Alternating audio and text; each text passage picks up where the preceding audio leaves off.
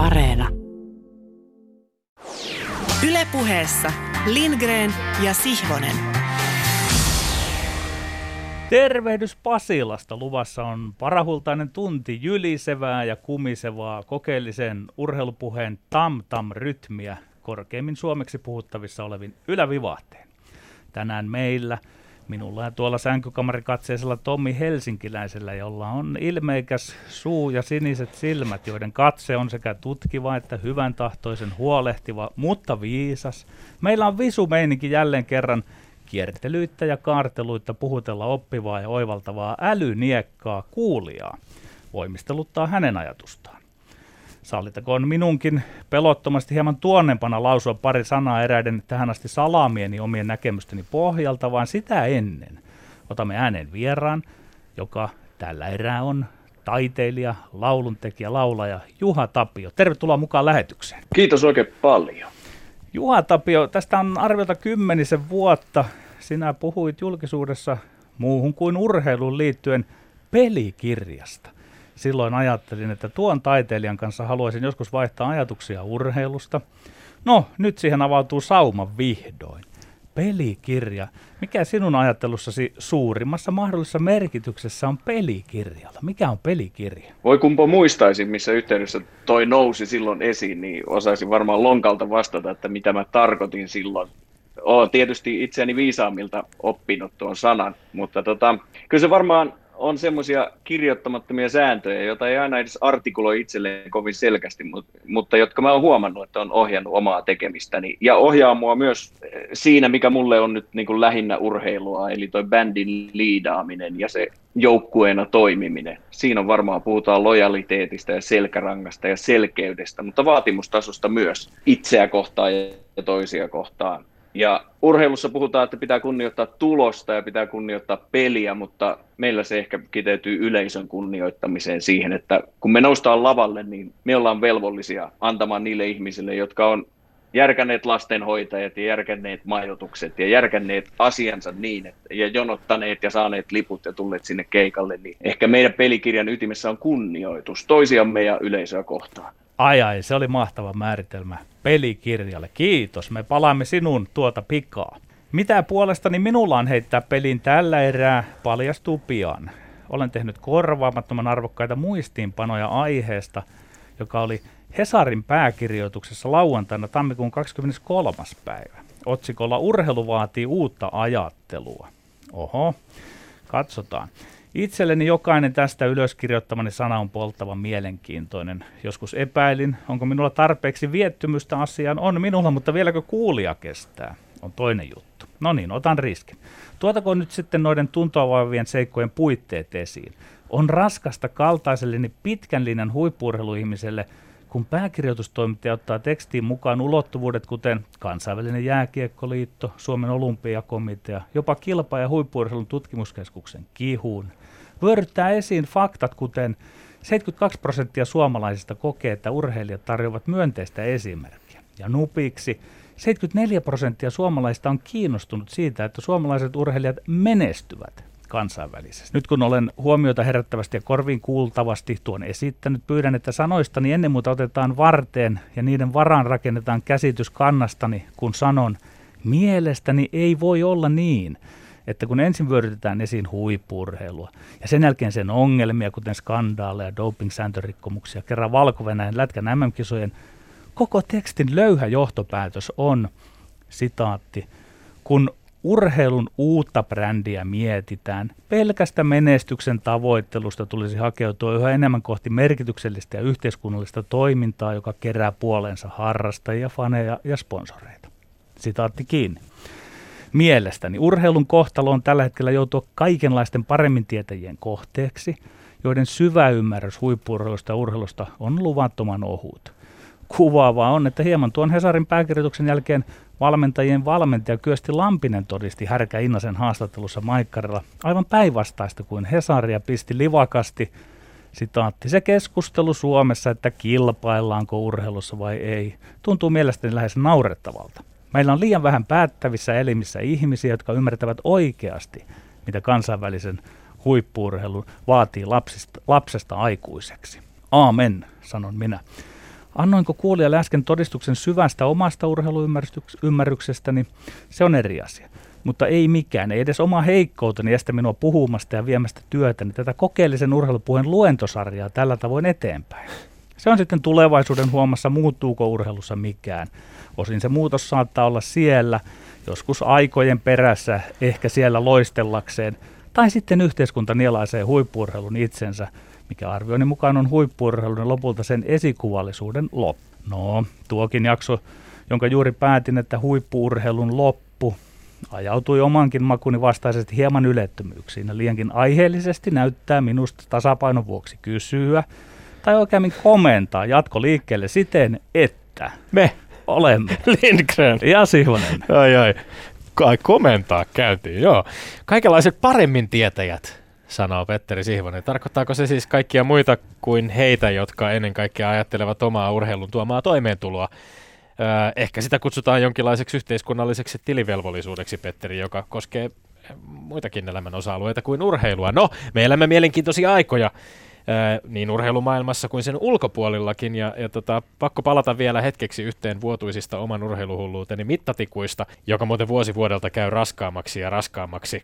Tuli taas nimittäin viime sunnuntain ja maanantain välisenä yönä valvottua 55. Super Bowlin äärellä useamman tunnin ajan keskellä yötä ja nukuttua pärjättyä noin kolmen ja puolen tunnin yöunilla ma- maanantaina, kun todistin Tom Bradyn nappaavan seitsemännen NFL-mestaruutensa Tampa Bay Buccaneersin yllättävän murskamoiton moiton myötä Kansas City Chiefsistä. Viime viikon lentopotkumies podcastin herrojen Kauhala ja De Anna kanssa käydyt pohdinnat siitä, onko mistään joukkueesta Kansas Cityn pelin rakentaja Patrick Mahomesin ja päävalmentaja Andy Reidin pysäyttäjäksi saivat siis jykevän vastauksen kyllä on. Ja tapahtunut oli hieno muistutus urheilun yllätyksellisyydestä. Me palataan pian Super Bowlin äärelle yhdessä kolmesta väittelyistämme, joten se siitä, mutta todettakoon, että ehkä käsittämättömin tilasto näistä Tom Bradyn mestaruuksista on tämä.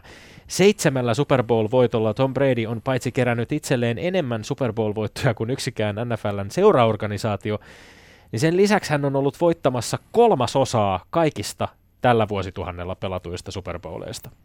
NFL-liigan loppuotteluista. Eli se on mennyt siis Brady, joku muu, joku muu, Brady, joku muu, joku muu, Brady ja sitä rataa seitsemään asti. Mielenkiintoisia aikoja eletään myös urheilun ja yhteiskunnallisen vaikuttamisen yhteen kietoutuneissa suhteissa, Petteri. Minäkin olen seurannut tätä keskustelua, mutta vähän eri näkökulmasta. Yksi mielenkiintoinen esimerkki oli tällä viikolla tapahtunut F1-talli Mercedeksen julkistama vuoden mittainen sopimus seitsemänkertaisen mestarin Lewis Hamiltonin kanssa. Ja mä luen nyt pätkän MTVn tekstitvn puolella julkaistusta urheiluutisesta sen otsikon ja kaksi ensimmäistä kappaletta ja samalla virkettä, ja ne kuuluvat näin. Lewis Hamilton jatkosopimukseen. Seitsemännen maailmanmestaruutensa viime kaudella voittanut Lewis Hamilton on tehnyt vuoden jatkosopimuksen Mercedeksen kanssa. Toinen kappale. Sopimuksen myötä Hamilton ja Mercedes jatkavat tärkeää työtä monimuotoisuuden parissa. Ei ole urheilusopparitkaan niin kuin ennen vanhaan. Ensimmäinen asia siis, mikä Hamiltonin jatkosopimuksesta kerrotaan, on työ monimuotoisuuden puolesta, ei esimerkiksi ensi kaudelle asetetut urheilulliset tavoitteet. No mitä tämä tarkoittaa? Formula 1.comissa kerrottiin seuraavaa. Mercedeksen mukaan merkittävä osa uutta sopimusta perustuu Hamiltonin ja Mercedeksen viime vuonna tekemään yhteiseen sitoumukseen lisätä moni- moottoriurheilun monimuotoisuutta ja inkluusiota. Tätä tarkoitusta varten perustetaan yhteinen hyvän tekeväisyyssäätiö. Lewis Hamilton on ollut johtamassa F1-sarjan Black Lives Matter-kannanottoja viime vuonna rasismia vastaan. Hän on tehnyt selväksi oman missionsa vaikuttaa myös kilparatojen ulkopuolella muun muassa rasismia ja syrjintää vastaan sekä ihmisoikeuksien edistämiseksi. Se, että näistä tavoitteista uutisoidaan osana Formula 1 suurimman supertähden sopimusjulkistusta ja että tämä työ ja tallin sitoumus osallistua siihen on sisällytetty, sisällytetty myös itse sopimukseen, niin se on todella poikkeuksellista ja on aika kiinnostavaa nähdä, onko tämä avaus sellainen, jota muut Hamiltonin tasolla operoivat urheilun supertähdet tulevat seuraamaan? Onko tulevaisuudessa seuraorganisaatioiden vaikkapa futiksen tai koriksen suurimpien starojen kanssa neuvotellessa varauduttava siihen, että pelaaja haluaa tekemässään sopimuksessa sitouttaa myös seuran tiettyihin itselleen tärkeisiin arvoihin. Tässä studiossa tärkeitä arvoja on tiukkaakin tiukemman ja vastustajaa kunnioittavan väittelykulttuurin ylläpitäminen, johon taas kerran syöksymme kolmen viikon aiheen muodossa. Siellä odottaa muun muassa penkittäjä Tortorellaa, Super Bowlin ja urheilun ennustuksia sekä jokerien odyssejaa Venäjällä. Kuin on Petteri? Häh? Valmista? Val- valmiutta Valmista. on. Valmiutta on. Kokonaistilannehan on siis 14-12. Me aina välillä tipumme hieman kärryiltä. Kumpi mutta johtaa? Kahden johto on Petteri Ai Siivosella joo. tässä kohtaa. Joo, joo, joo, kyllä. Mennään ykkösväitteeseen. Columbus Blue Jacketsin valmentaja John Tortorella penkitti seuran tuoreen hankinnan Patrick Laineen, joka ei saanut jääaikaa viimeiseen 26 minuuttiin ottelussa Carolina Hurricanesia vastaan. Onko tähtipelaajan penkittäminen hyvää valmentamista, kyllä vai ei? On, eli kyllä. Se on parhaimmillaan erittäin hyvää valmentamista. Joka muuta väittää ei ole koskaan pelannut lätkää, ei valmentanut eikä seurannut ymmärtää jääkiekkoa. Etenkin NHL se penkkivalmentamisen koko idea on peluuttamisessa. Joku hyvin pelaaja, pel- pelaava pelaaja saa 23 minuuttia, heikommin pelaava tai muutoin ne, joilta ei odota ratkaisua tai joihin ei luoteta, pelaavat esimerkiksi 9 minuuttia. Peluutuksella voidaan, kuten Tortorella, ottaa kantaa myös siihen, jos joku pelaajista rikkoo joukkueen joko pelillisiä tai käyttäytymiseen liittyviä pyhimpiä perusperiaatteita. Ja tullaan ihan ytimeen. Pyhimmät periaatteet koskevat myös tähtipelaajaa, kuten Patrick Lainetta. Jos Lainetta ei kiinnosta puolustaa, saati niin kuin kerrotaan, hän olisi sanallisesti epäkunnioittava valmennusti- valmennustiimin jäsentä. Kyllä se tarkoittaa perustelee 26 minuutin penkittämistä. Ja mikä tässä on tärkeintä, hei, 2021, jopa Tortorella, vanha jäärä, oli puhunut Lainen kanssa asian selväksi jälkikäteen. Osapuolet tietävät, mitä tapahtui, miten mennään eteenpäin. Ei, mielestäni penkittäminen ja pelaajan laittaminen niin sanottuun koirankoppiin ei ole hyvää valmentamista. Ongelmana tässä toiminnassa on kaksi asiaa. Ensinnäkin se, että valmentaja tekee tietoisesti pelaajalle äärimmäisen julkisen nöyryytyksen, jonka tavoitteena on oletettavasti saada siis tämä pelaaja tajuamaan ongelmat pelaamisessaan tai asenteessaan. Mutta mä en usko, että ihmismieli reagoi koskaan positiivisesti julkiseen nöyryyttämiseen, enkä myöskään usko sen siksi tehoavan. Toiseksi, Lajista toiseen nämä penkitykset tuntuu tapahtuvan suorina reaktioina ja tavallaan välittöminä rangaistuksina pelin aikana yksittäisistä virheistä. Mä oon vakaasti sitä mieltä, että hyvää valmentamista on ennemminkin pyrkiä ottelun aikana korjaamaan valmennettaviensa toimintaa, jos niissä on puutteita, ei keskittää huomiota siihen omaan vallankäyttöön ja pelaajan pomotteluun. Tommi, koirankoppi ja penkittäminen ovat eri asia. Se ei ole nöyrytys, koska siihen No on niitä on sa- opittu. täysin ja samaa suora, re- suora reagointi on ainut sauma siinä. Ei sitä voi sitten pelin jälkeen enää penkittää sitä pelaajaa. Koirankopia ja penkittämistä on käytetty synonyymeinä urheilumediassa koko ajan tästä tapauksestakin puhuttaessa. Ei, ei, ei. hyvin. Koirankoppi on eri. Siinä pidetään pidemmän aikaa pelaajaa. No hyvä on. Joka tapauksessa siis tässä, tässä tapauksessa käytiin, ensinnäkin siis sä, sä, että sä isket vyön alle tällaisella väsyneellä tavalla, että joka muutoin väittää, ei ymmärrä, ei ole koskaan pelannut tai valmentanut ja puhut pyhimmistä periaatteista. Tää, jos tämä seura, jos on seurausta liian löysästä pelaamisesta, ihan yhtä lailla jenkkipudiksessa usein se on seurausta jostain yksittäisestä virheistä, josta joutuu sitten niinku istumaan loppuottelun penkillä. Miten, miten se oikeasti tehoaa? se tehoaa, jos sen jälkeen nykyään käydään keskustelua, että mistä se johtuu. Ja minäkään sitä kannata, että penkitetään vain ja sitten pelaaja jätetään heitteille. Nyt Laineen kanssa käytiin keskustelua ja Laine on sanonut julkisuudessa, että hänen mokaa ja myöntänyt sen, niin se, se on tavallaan nykyaikaa. Ei voida kokonaan siitä Niin ja nytkö, penkittämisestä nytkö Patrick. Laine jää odottamaan sit seuraavaa kertaa, kun hän mokaa ja hän jälleen kerran saa tästä, tästä kärsiä saman Ei, rangaistuksen. hän- hän- hän Tämä viestihän hän on korjaa kurssinsa. Tämä viestihän on se, että virheitä ei hyväksytä. Kyllä, Onko se hän- hyvä viesti valmiina? Kaksi. Monet asiantuntijat olivat Suomessakin suorastaan varmoja, että Kansas City Chiefs vie Super Bowlin, vaan toisin kävi. Tampa Bay Buccaneers voitti suvereenisti. Onko pelien lopputulosten ennakoinnissa järkeä? Kyllä vai ei? Ei, ei ole. Otan tähän urheilun ammattinäkökulman, en viihdenäkökulmaa. Se on viihdettä ja tunnelman nostattamista ja korkeataan vedonlyöntihommaa. Miksei myös PR-toimintaan, kun jauhetaan ja jauhetaan. Ja sitten lopuksi kysytään se tyhmä kysymys. No, kumpi vie, kumpi voittaa? Analyytikkona, jos sopii. Esinnyn tässä hetken siinä kaavussani. Analyytikkona sanon, että antaa pelin näyttää, kumpi ja mikä voittaa. Voidaan käydä läpi pelaajia, voidaan käydä pelikirjoja, kannattaa tutkia kuntopuntaria, käydä läpi loukkaantumistilanne, tutkia mikä on näköala pelitapa vastaan pelitapa, pelaajamateriaalin laatu vastaan pelaajamateriaali.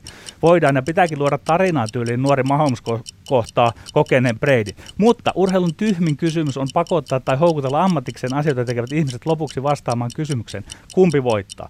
Syvää pelin luonteen ymmärtämistä on jättää kysymättä, kumpi voittaa, sillä sitä tietoa ei ole kenelläkään. ehdottomasti on järkeä ennakoida otteluiden ja urheilutapahtumien lopputuloksia. Tämä on urheilun oleellisesti kuuluvaa toimintaa, jota ilman altavastaajien yllätysvoitotkaan ei olisi niin hyviä tarinoita. Jos ja kun me otetaan esimerkiksi tämä kyseinen Super Bowl, niin ei se ole mikään todiste päinvastaisesta, tai edes siitä, että Chiefsia voittajaksi veikanneet olisivat dramaattisesti epäonnistuneet. Marginaalit joukkueiden välillä olivat hyvin pienet, eikä läheskään kaikki asiantuntijat ollut varmoja Chiefsin voitosta, ja joskus ennakkosuosikitkin saa turpaansa, vaikka se olisi kuinka poikkeuksellista. Ja tämä tappio oli todella poikkeuksellinen. Se oli ensimmäinen peli, jonka Kansas City nuori superstar ja pelirakentaja Patrick Mahomes hävisi urallaan yli kahdeksalla pisteellä. Nyt tuli takkiin peräti 22 pinnaa. Ensimmäinen peli melkein kahteen vuoteen, jossa hän ei heittänyt yhtään touchdownia. Tämä oli poikkeus Kansas City viimeaikaisen dominoinnin sääntöön, ja sen syytkin oli selvät. Mahomes pelasi päivän selvästi yhdellä terveellä jalalla, minkä hän lisäksi hänen edessään pelannut hyökkäyksen linja ei loukkaantuneen avainpelaaja Erik Fisherin puututtua onnistunut pelirakentajansa lainkaan suojelemaan. Useimmiten ennakkosuosikki voittaa, joskus ei. Tämä on tilastotieteen lainalaisuuksienkin mukaan täysin normaalia. Ennakointia ei sen takia kannata lopettaa. Sanoit, että oleellista urheilun kuuluvaa toimintaa ei se ole, se voidaan muuttaa. Ja mä sanon näin, että ymmärretään minua tai ei, että pelin mysteerin kunnioittamista on se, että ei viedä vielä niihin asioihin, mitkä ovat sitten siellä lopullisessa pelissä. Saatiin, että oikasta siihen lopputulokseen, vaan antaa pelin näyttää ja ensin analysoida, niin kuin sanoin tuossa, ja sitten vasta kun on nähty se peli, jatketaan sen jälkeen uutta analysointia, mutta ei lähdetä ennustelemaan. Niin, jenkkifutis, kuten useimmat pallopelit, koostuu pelin eri osa-alueista, ja Joo. osa asiantuntijoista ei selvästikään ottanut Tampan tiettyjä vahvuuksia riittävän vakavasti. No nyt puhutaan lisäksi... asiaa, jälkikäteen, kyllä. Kyllä, kyllä Tommi, ja kun hyvä. lisäksi Kansas City teki ottelussa melkein joka osa-alueella valmennusta myöten valtavasti virheitä, niin lopputulos tämä, mutta se ei tarkoita sitä, etteikö Chiefsia olisi kannattanut pitää koko kauden, ja Mahomesin vi- parin viime kauden esitysten perusteella ennakkosuosikkina. Hän on tietynlainen urheilun MacGyver, joka selviää mistä tahansa tilanteesta. Nyt tuli raja vastaan. Niin, si- sinä kannatat pikkusen tätä viihdenäkökulmaa. Minä en sitä viihdenäkökulmaa kannata. Minä kannatan Ei se ole viihdenäkökulma, se on tilastoja ja se on aiempi. Kysymys numero kolme. Jokerien toimistolla joudutaan pohtimaan taas Venäjää kirjoittaa urheilutoimittaja Tero Hakola kolumnissaan Helsingin Sanomissa viitaten oppositiojohtaja Aleksei Navalnin vangitsemiseen sekä presidentti Putinin vastaisiin mielenosoituksiin.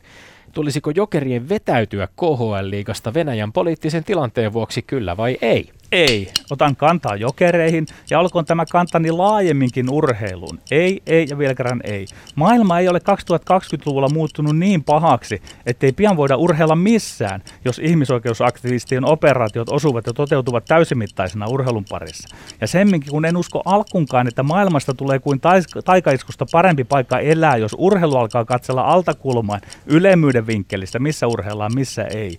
En kerta kaikkiaan hyväksy, että ensin jokereiden pitäisi mukaan vetäytyä KH. Sitä seuraavaksi, kun perustetaan jalkapallo EM-kisat Venäjältä. Urheilua ei tule ottaa, urheilu ei voi määränsä enempää ottaa kontolleen yhteiskunnallisten olojen parantamista. On väärä logiikka ajatella, että jokerit jotenkin mukaan hyväksyy Venäjän politiikan Navalnin kohtelun. Jokerit hyväksyy lähinnä KHL, jossa pelataan himskatin hyvää lätkää.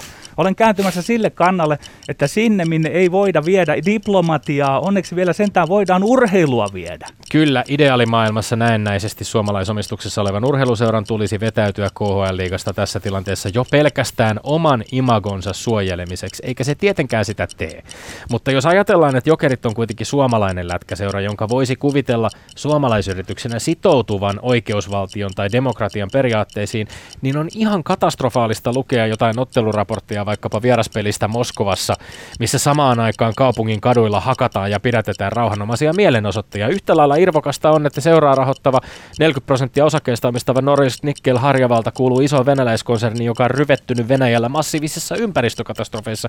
Musta ei voi ajatella, että, että helsinkiläinen lätkäseura on ihan vaan urheilullisin perustein pelailemassa lätkää KHL-liigassa ilman, että se samalla altistaisi itsensä osalliseksi Venäjän poliittisen johdon kansalais, väärinkäytöksiin ja kansalaisyhteiskunnan pahoinvointiin. Totta kai voi näin ajatella, mutta siis pohjattoman naivia se on. Joo, sä sanoit, että imakon takia. En imakon takia mitään muuta, mutta kun sinulle tulee, koska sinulle tulee tuolta Moskovan suunnasta mieleen tuollaiset asiat, niin tiedätkö mitä minulle tulee mieleen? Saanko no, kertoa? Kerro. Viivelähtöä, kiekkokontrollia, ylivoima, alivoimapeliä, teknisiä harjoituksia. Se on varmaan niillä mielenosoittajilla, ne on varmaan ne samat jutut, jotka mielenosoittajillekin on mielessä, kun poliisi pamputtaa kaduilla. Joo, minä pidän tätä hyvin eri asiana, että, että tavallaan se, että siellä niin, mennäänkö viivelähdöt sinne, ovat sinulle tärkeä tärkeämpiä Jo, kuin ihmisten, ihmisten terveys tai hyvinvointi. Ei vaan ne eivät minulla kilpaile samassa kategoriassa. Totta me, kai me, me, ei, ei, ei. No, tä, tä, älä minulle sano, että minun pitäisi olla sitä mieltä, että totta kai kilpailevat, koska urheilu on semmoinen tekijä, että se voi korvata jopa diplomatiaa jossain. Että pitää olla paikka, mihin nuoret voidaan lähettää riippumatta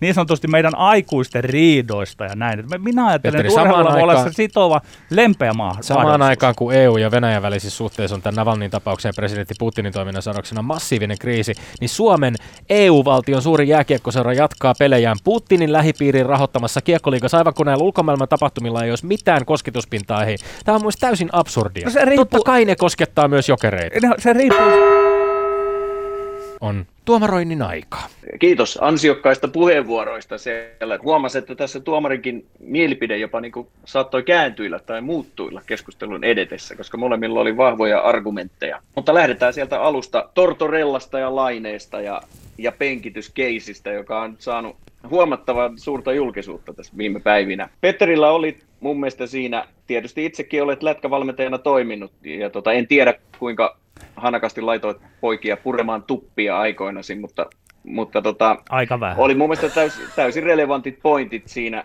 siinä, varsinkin kun puhuttiin siitä, että millä tasolla ollaan. Ja, ja NHLssä peluttaminen on eri asia kuin junnukiekossa peluttaminen. Mä lätkää pelaavalta lähisukulaiselta niin tätä kysyin, että mitä mieltä hän on tästä, niin hän sanoi, että tuolla tasolla valmentajan tehtävä on saada joukkue voittamaan ja tekemään tarvittavat toimenpiteet, että se toteutuu. Ja vaikka se tarkoittaisi niin kuin radikaaleja tekoja tai tähtipelaajan penkittämistä, niin silloin se on perusteltua ja oikein. Ja sitten ilmeisesti tässä nyt on spekuloitu aika lailla sitä, että oliko tässä kyse pelkästään pelillisistä asioista, vaan myös muita joukkojen arvoja koskettavista asioista, jolloin tietenkin valmentaja tai pomo ei voi jättää puuttumatta tuommoiseen. Mä itse ajattelen itse omassa yhteisössäni, jos, jos siellä aihe, esiintyy epäkunnioitusta tai sitoutumattomuutta sen yhteisön arvoihin, niin ilman muuta siihen on puututtava. Tietysti mun mielestä ihannetilanne olisi se, että ne arvot olisi niin selkeästi artikuloitu ja kerrottu ja ne olisi yhteisesti hallussa, ettei pelin aikana enää tarvitse ruveta kouluttamaan eikä istuttamaan pelaajia sen takia.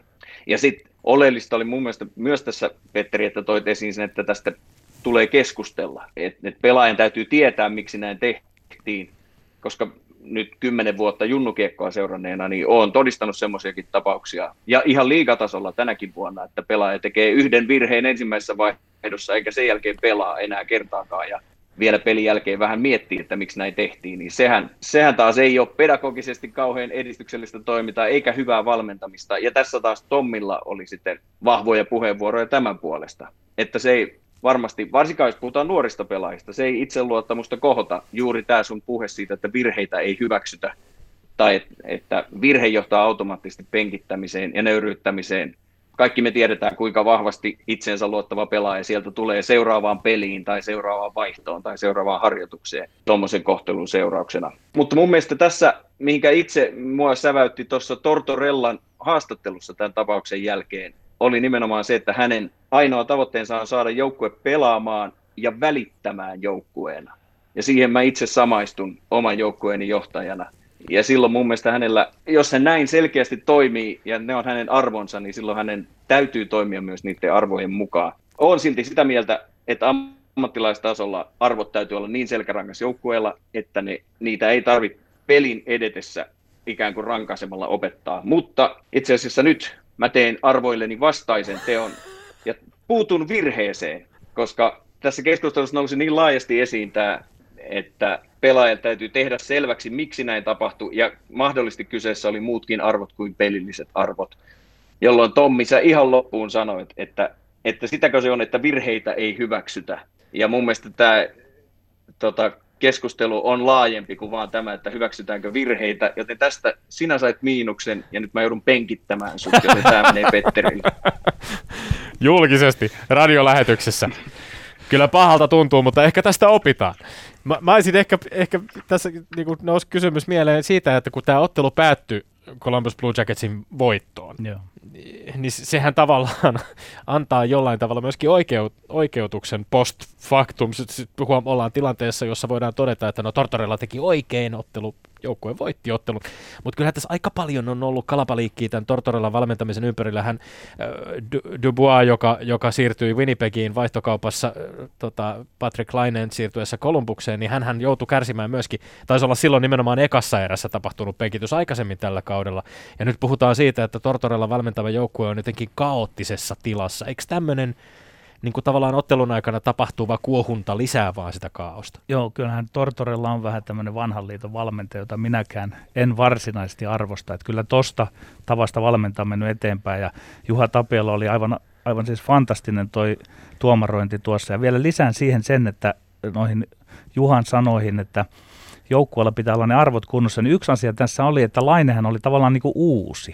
Ja mm. hän ehkä sen takia – myös hänen suhtauduttiin tarkasti, että heti siihen samaan yhteisen ruotuun. En tiedä, miten, mm. miten Juha, kun sinulle tulee bändiin uusi kaveri, niin eikö se aika nopeasti, niin kuin, ei ehkä noin pahoilla konstilla, mutta opetetaan niin kuin, tavoilla? Il, ilman muuta, ja, ja tota, tietysti ihanne tilanne on se, niin kuin onkin, että bändissä on niin itseohjautuvia ammattilaisia, että, että niin tämmöiset arvot on itsestään selviä. Mutta kyllä tilanteita tulee ihmisten kanssa, kun toimitaan, niin totta kai tulee sellaisia tilanteita, joissa kurin palautus on tarpeen, tai sanotaan arvojen palautus.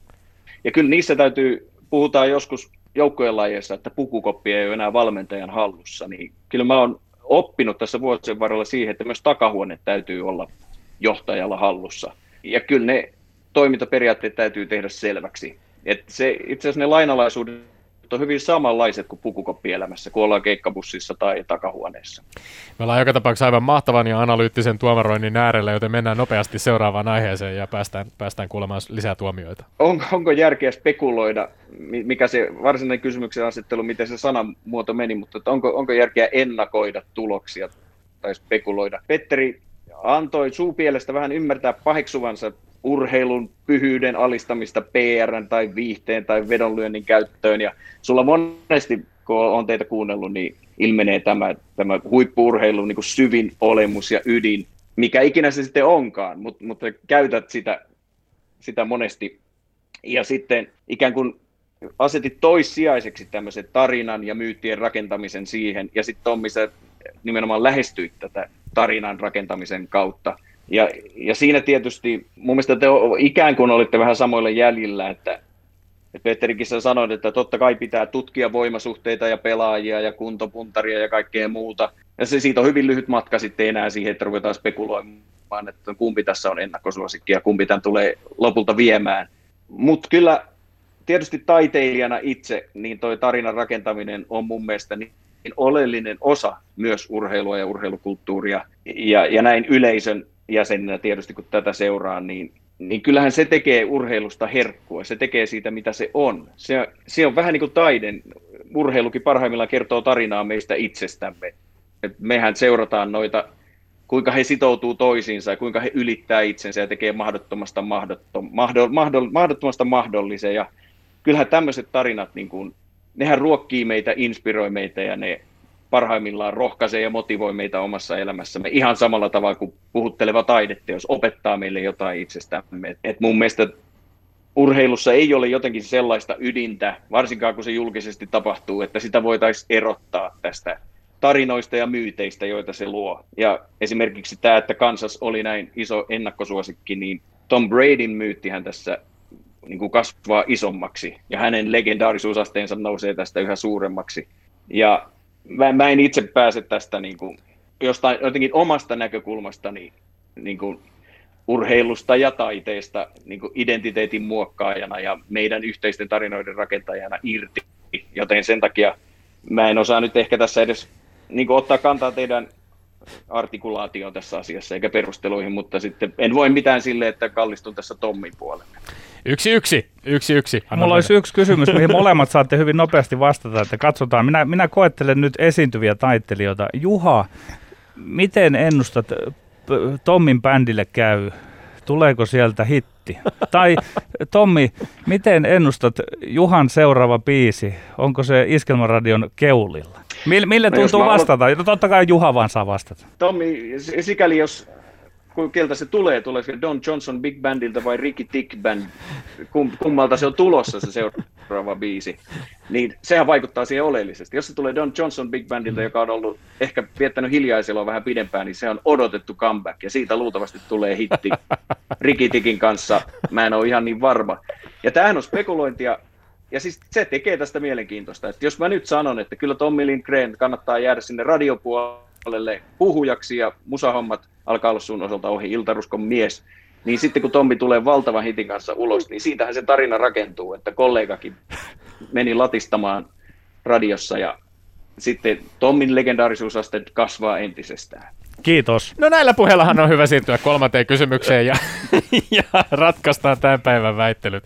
Eli puhuttiin jokereista ja KHLstä. No tämä oli tota, tasaisin väittely, koska tämä oli myös mun mielestä monisyisin ja vaikein aihe. Ja arvasin jotenkin aikaisempia keskusteluja kuunnelleenani, että mitkä puolet te valitsette. Ja olen tavallaan samaa mieltä tuossa Petterin kanssa, että missä sitten voidaan urheilla, jos, jos ihan joka ikiset mahdolliset ihmisoikeusloukkaukset tai yhteiskunnalliset epäkohdat otetaan mittariksi. Että sitten tässä maailmassa on aika vähän loppujen lopuksi enää valtioita, missä voidaan urheilukisoja järjestää ja mistä ei löytyisi jotain syytä, että voitaisiin niin kyseenalaistaa sinne meneminen tai sellaisten valtioiden kanssa urheileminen. Toisaalta sitten kun sanoit, että urheilu ei voi ottaa kontoilleen paremman yhteiskunnan rakentamista, niin se on toisaalta argumentti, jota urheiluseurat esimerkiksi käyttää hyvin paljon, vaikka nyt vallitsevan koronakriisin aikana. Hehän vetoavat nimenomaan omaan roolinsa kansalaisten liikuttajina ja, ja ruohonjuuritason urheilumahdollisuuksien järjestämisestä, että he kyllä mielellään sitten saamapuolella ovat ilmoittautumassa paremman yhteiskunnan rakentajiksi. Ja niin kuin mun mielestä ovatkin, että on ehkä mahdotonta erottaa sitä urheilun yhteiskunnallista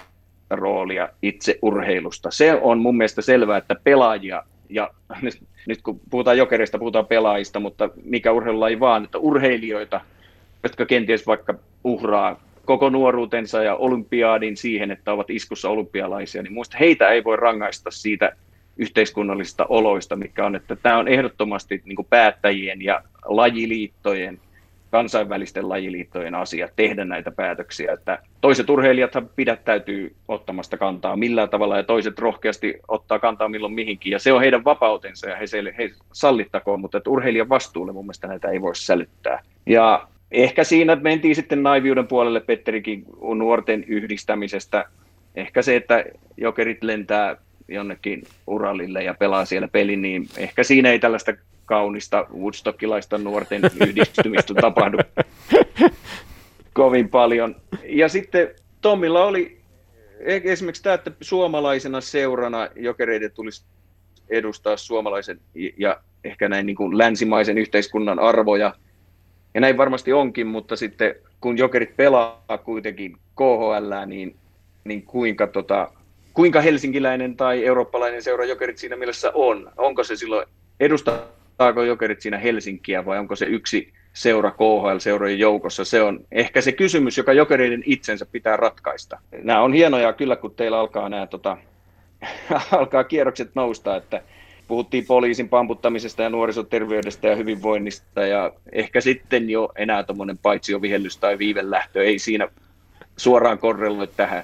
Et tota, kisa oli tiukka ja mä olin tavallaan molempien puolella, mutta ehkä tässä kuitenkin huomaan tässä nyt tätä peratessa, niin mulla ei ollut tähän selkeätä kantaa ennen kuin rupesin tätä itse ääneen puhumaan, mutta kyllä tästä nyt lankeaa pisteä tämän päivän voitto Petteri. Ai! Kolmen kaljumiehen konklaavissa on näin käynyt.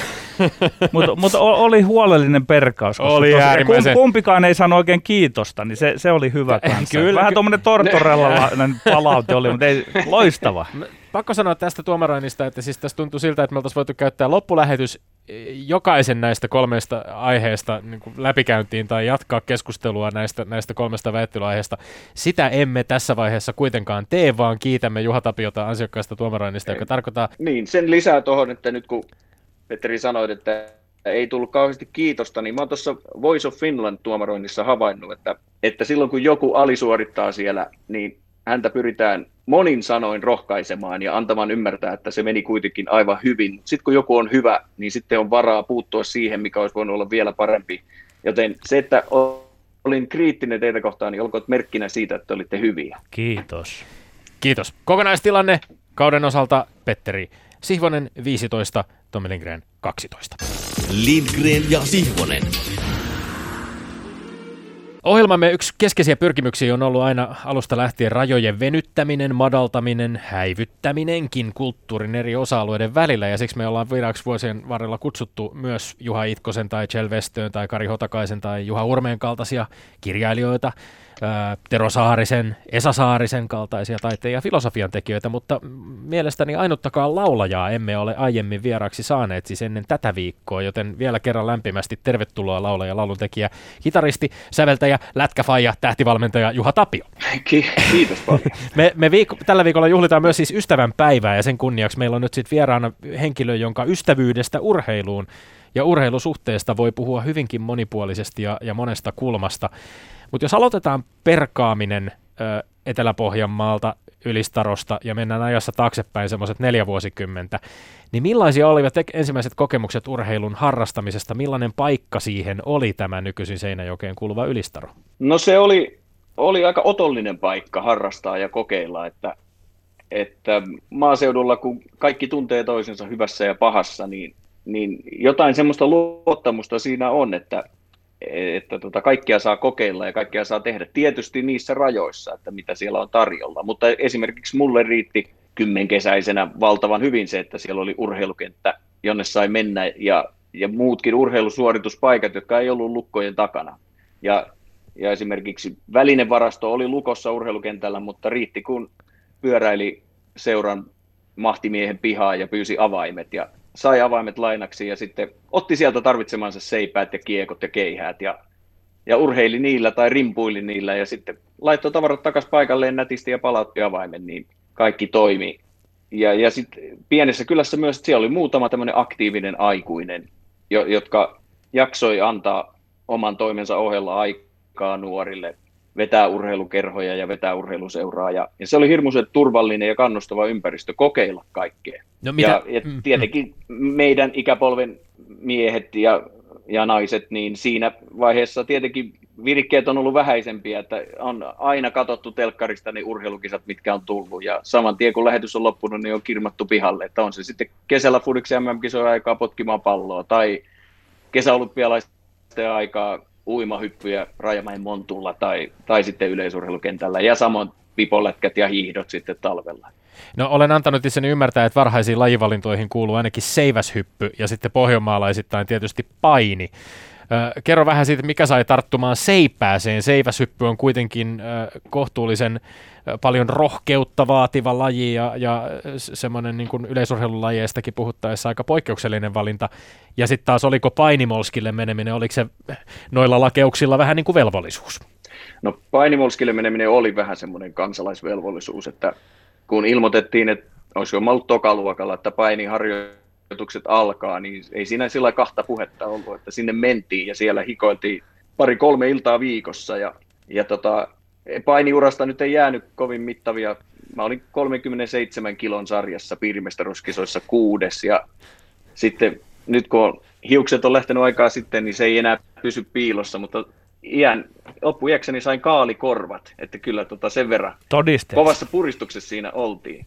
oltiin ja tota, mutta seiväsyppy tuli sitten itse asiassa mun vanhempi serkku jonka luona käytiin kesälomilla, niin oli tämmöinen innokas tee se itse urheilija. Ja, ja asui vielä pienemmällä paikkakunnalla kuin minä, mutta oli loputon puuhamies keksimään kaikkea. Ja hän oli itse rakennellut sahanpurusta hyppypaikan, ihan semmoisen vanhanaikaisen, ja, ja oli vuollut puusta seipää. Ja sillä mä sain ensimmäiset kosketukseni seiväsyppyyn ja innostuin siitä niin paljon, että sitten kun sieltä Ylistaron urheilukentän välinen varastosta seiväs löytyi, niin sitten rohkenin kokeilla sitä ihan oikeissa puitteissa. Ja sitten siellä oli tota, yksi hyvin lahjakas hyppääjä siihen aikaan, mua vuotta vanhempi, jonka isä häntä valmensi ja hän osasi sitten, siinä oli pari muutakin kaveria mun luokalta, jotka ruvettiin hyppäämään seivästä ja saatiin siihen niin semmoinen ensiapukurssi, että miten sitä tehdään. Yksi niistä mun luokkakavereista sitten myöhemmin, hänestä tuli ihan Suomi-Ruotsi-tason maaotteluhyppääjäkin. Mä jäin sinne kolmen metrin tietämille ja se ei mulla koskaan se tulos sieltä lähtenyt enää ylöspäin ja sitten vähän muut asiat vei mielenkiinnon.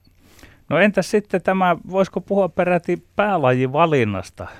ää, sinusta tuli jalkapalloilija. Kerro siitä. Joo, ehkä se nyt jälkikäteen tuntuu aika isolta titteliltä sanoa mua jalkapalloilijaksi, mutta, mutta joo, siitä tuli Tässä mun kontekstissa on ihan oikein. Mm.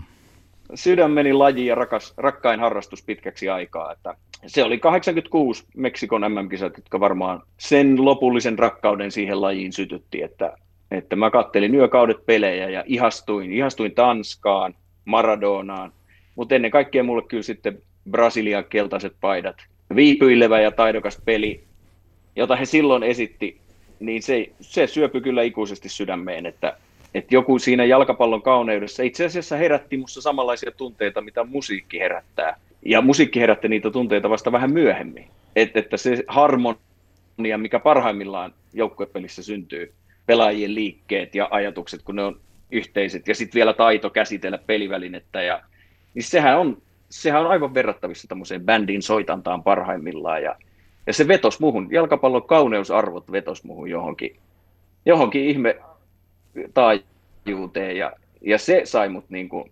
innostumaan siitä. Mäkin halusin nimenomaan pelata kuvioita ja tehdä kauniita maaleja ja antaa hyviä puhkovia syöttöjä. Se oli niin kuin sellainen, mulle se oli esteettinen kokemus, paljon enemmän kuin, kuin sitten, ja sitten kun rupesin harrastaa, niin meni monta vuotta, että mä edes tajusin, että fysiikkaakin pitää treenata tai puolustaakin pitää, koska mun ajatukset oli vaan täynnä sitä, niin kuin, sitä sulavaa kauneutta, mitä jalkapallo parhaimmillaan on. Mutta joo, siinä oli naapurustossa muutama poika, joiden kanssa me ruvettiin pelaamaan aktiivisesti. Ja taas se sama logiikka, että kun ottelu oli loppu, niin mentiin ulos ja selostettiin tietenkin joka ikinen matsi, mikä pelattiin keskenään siellä, että hetkeäkään ei oltu hiljaa. Se oli osa sitä nautintoa, oli jo silloin kuvitella olevansa Tsiko tai Platini tai joku muu ja sitten, sitten pelata niitä otteluita ja selostaa niitä. Niin, ja sama, sama koski, kun me lähdettiin pihalle hiihtämään tai hyppäämään mäkeä, että se oli varsinkin Pohjanmaan lakeuksilla hiihtosuksilla, kun heitti turvalle hankeen, niin selostus jatkuu, vaikka suu olisi ollut täynnä lunta. Että se, oli,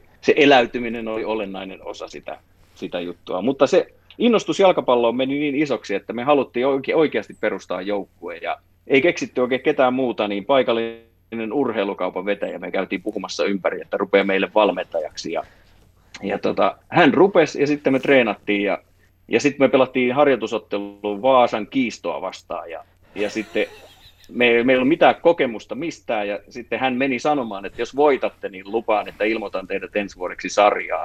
Ja me voitettiin, ja sit, sitten muistan vielä sen valmentajan ilmeen, kun se tajus, minkä ristiin oli ottanut kannettavakseen sen jälkeen, kun ajettiin Vaasasta kohti Ylistaroa. Ja tota, niin me sitten C-junnuina ruvettiin pelaamaan paikallista sarjaa. Ja sitten mä pelasin myös lähikylien joukkueessa ja A-junnuissa pelasin sitten Seinäjoella, TP Seinä, ja Sepsi 78 yhdistetyssä joukkueessa, joka oli niin SJK edeltäjä, mutta sitten siihen A-junnuvaiheeseen se oikeastaan se jalkapallon harrastaminen sitten jäi. Siinä alkoi jo kitararämpyttäminen ja kaikki tämmöinen muu olla vielä kiinnostavampaa.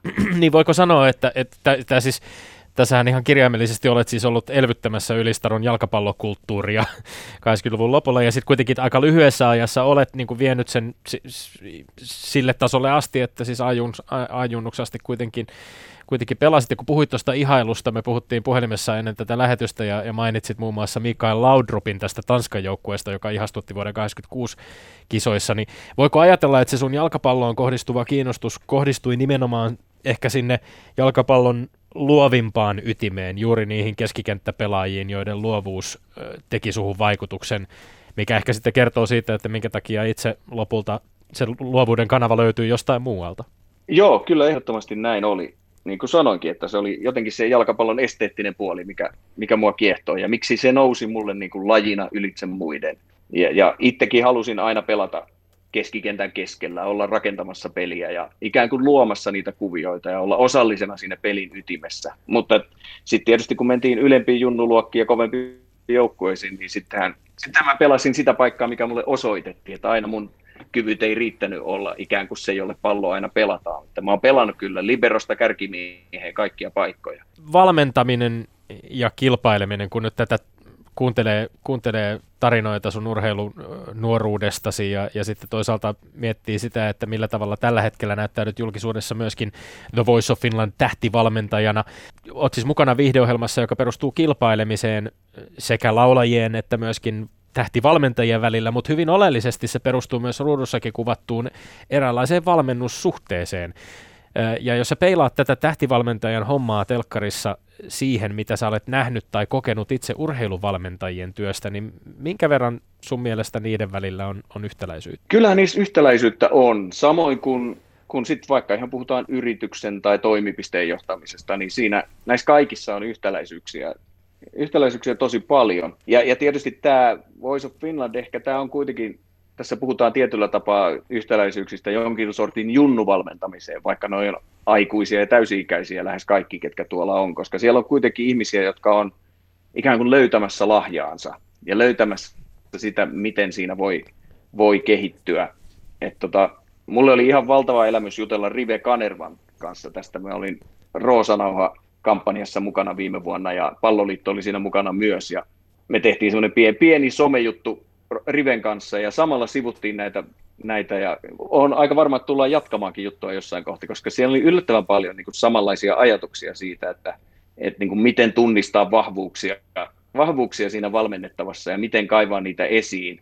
Ja nehän on valmentajalle upeita hetkiä, kun kun niin kuin meillä ihmisillä on, meillä on pinttyneitä käsityksiä siitä, että ketä me ollaan, mitä me osataan ja missä me ollaan hyviä ja missä me ollaan heikkoja. Ja kun vierestä joskus näkee, että, että se asia ei ole ihan noin, e, että niin kuin näkee toisessa vielä suuremman vahvuuden jollain semmoisella alueella, jota hän ei ole itse ihan niin kuin vielä oivaltanut. Ja sitten näkee, kun se aukeaa ikään kuin se reitti siihen kasvuun sen uuden vahvuuden kautta – sitä kai voisi verrata semmoiseen, että istuttaa jonkun pelaajan uudelle pelipaikalle, jossa hän nousee niin kuin loistoonsa, niin tuommoiset oivallukset on, on sen koko ohjelman suola, ja se toimii vähän niin kuin kahdella tasolla, että on tietysti se TV-viihde ja se kilpailu, mutta mulle se syvin anti siinä on se tutustuminen niihin ihmisiin, ja sitten se, juuri nämä hetket, kun jollakin syttyy lamppu, ja joku tajuaa olevansa paljon parempi, mitä, mitä hän on itse koskaan kuvitellut, että hirveän paljon valmentamisessa on parhaimmillaan kysymys siitä, että se ihminen tulee nähdyksi, jolloin hän uskaltaa antaa itsestään paljon enemmän kuin siihen asti. Juha Tapio, urheilun kuuluu lähtemättömästi kilpaileminen. Kerroit tuossa sinun lapsuutesi ja nuoruutesi marinoi sinua urheilulla, vaan jättikö se sinun kilpailuhenkisyyttä? Ja jos jätti, onko siitä ollut hyötyä sinulle muusikon urallasi? Kilpailetko sinä, kun teet ja esität musiikkia? Kilpailen, Ky- kyllä. Tota, Eikö se ole Joku kiellettyä niin, taiteen, taiteen saralla? On, on, niin, mutta siksi, koska tekin olette kokeellisen urheilupuheen suurvisiirejä, niin mä haluan olla kokeellisen taidepuheen edelläkävijä ja myöntää reilusti, että mä kilpailen. Koska, mutta ei, se on vähän niin kuin kaksi jakoista. Mä en tiedä, jättikö urheilu sen minuun vai innostuinko mä myös urheilusta sen takia, että mä oon kilpailuhenkinen.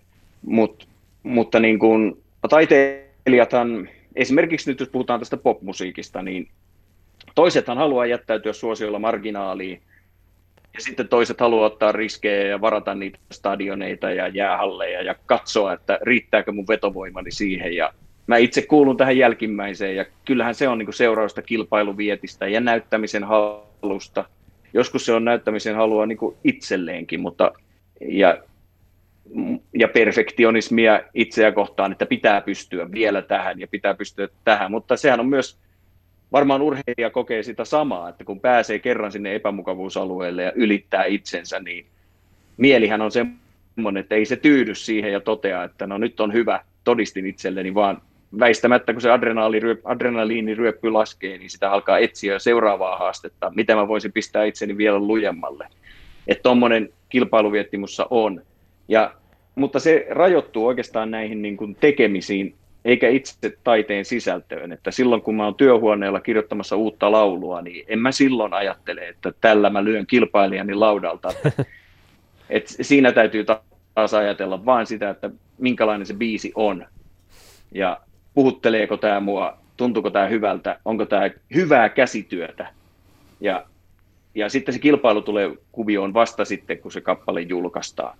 No, Mutta vi- että niin. sitten sanon vielä tuon, että ky- kyllä se, enkä ajattele niin kuin, ennen kaikkea kilpailee itseään vastaan, mutta jos me ollaan vaikka festivaaleilla ja me soitetaan Tommin bändin kanssa peräkkäin, niin ja vaikka että me soitettaisiin ennen teitä. Kyllä se fakta on, että kyllä mä haluan soittaa sen keikkani niin, että vähän voin kuitenkin virnistellä lavalta tullessa sulle, että no, et, ei ole helppo paikka mennä.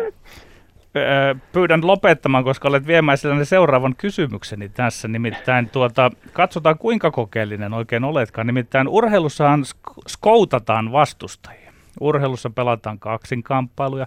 Nyt kysyn voimakkaassa urheiluhengessä. Tämä on kilpailueetoksellinen urheilukysymys pohjimmiltaan. Kuinka tietoisia te olette esimerkiksi Lauri Tähkän kanssa toistenne tavasta esiintyä? Oma erittelemätön, intuitiivinen havaintoni Vanaja-festivaaleilta on, että tapanne esiintyä on jonkin verran lähentynyt toisianne. Toisaalta se on myös etääntynyt. Eli skoutataanko kaveria musan tähtien välissä mittelöissä? No kyllä, skoutataan. Kyllä mä katson aina kollegojen kekkoja siltä kantilta, että mitä mä voisin niistä oppia. Mutta aika harvoin juurikin tuommoisessa festivaalitilanteessa on niin, että, että silloin, koska keskittyy omaan tekemiseen, niin ei edes välttämättä halua käydä siinä niin kuin kuikuilemassa, että miten sillä kaverilla menee. Että, että sitten ne on eri tilanteita, milloin sitä skauttaamista ikään kuin tekee. Mutta mut ilman muuta olen varma, että mekin skouttaamme toisiamme ja ollaan opittu toisiltamme ja jotenkin asetelma on ehkä semmoinen, että ollaan kiritettykin toisiamme hyvällä tavalla. Keskinäisen kunnioituksen hengessä tietenkin, mutta ilman muuta näin tehdään.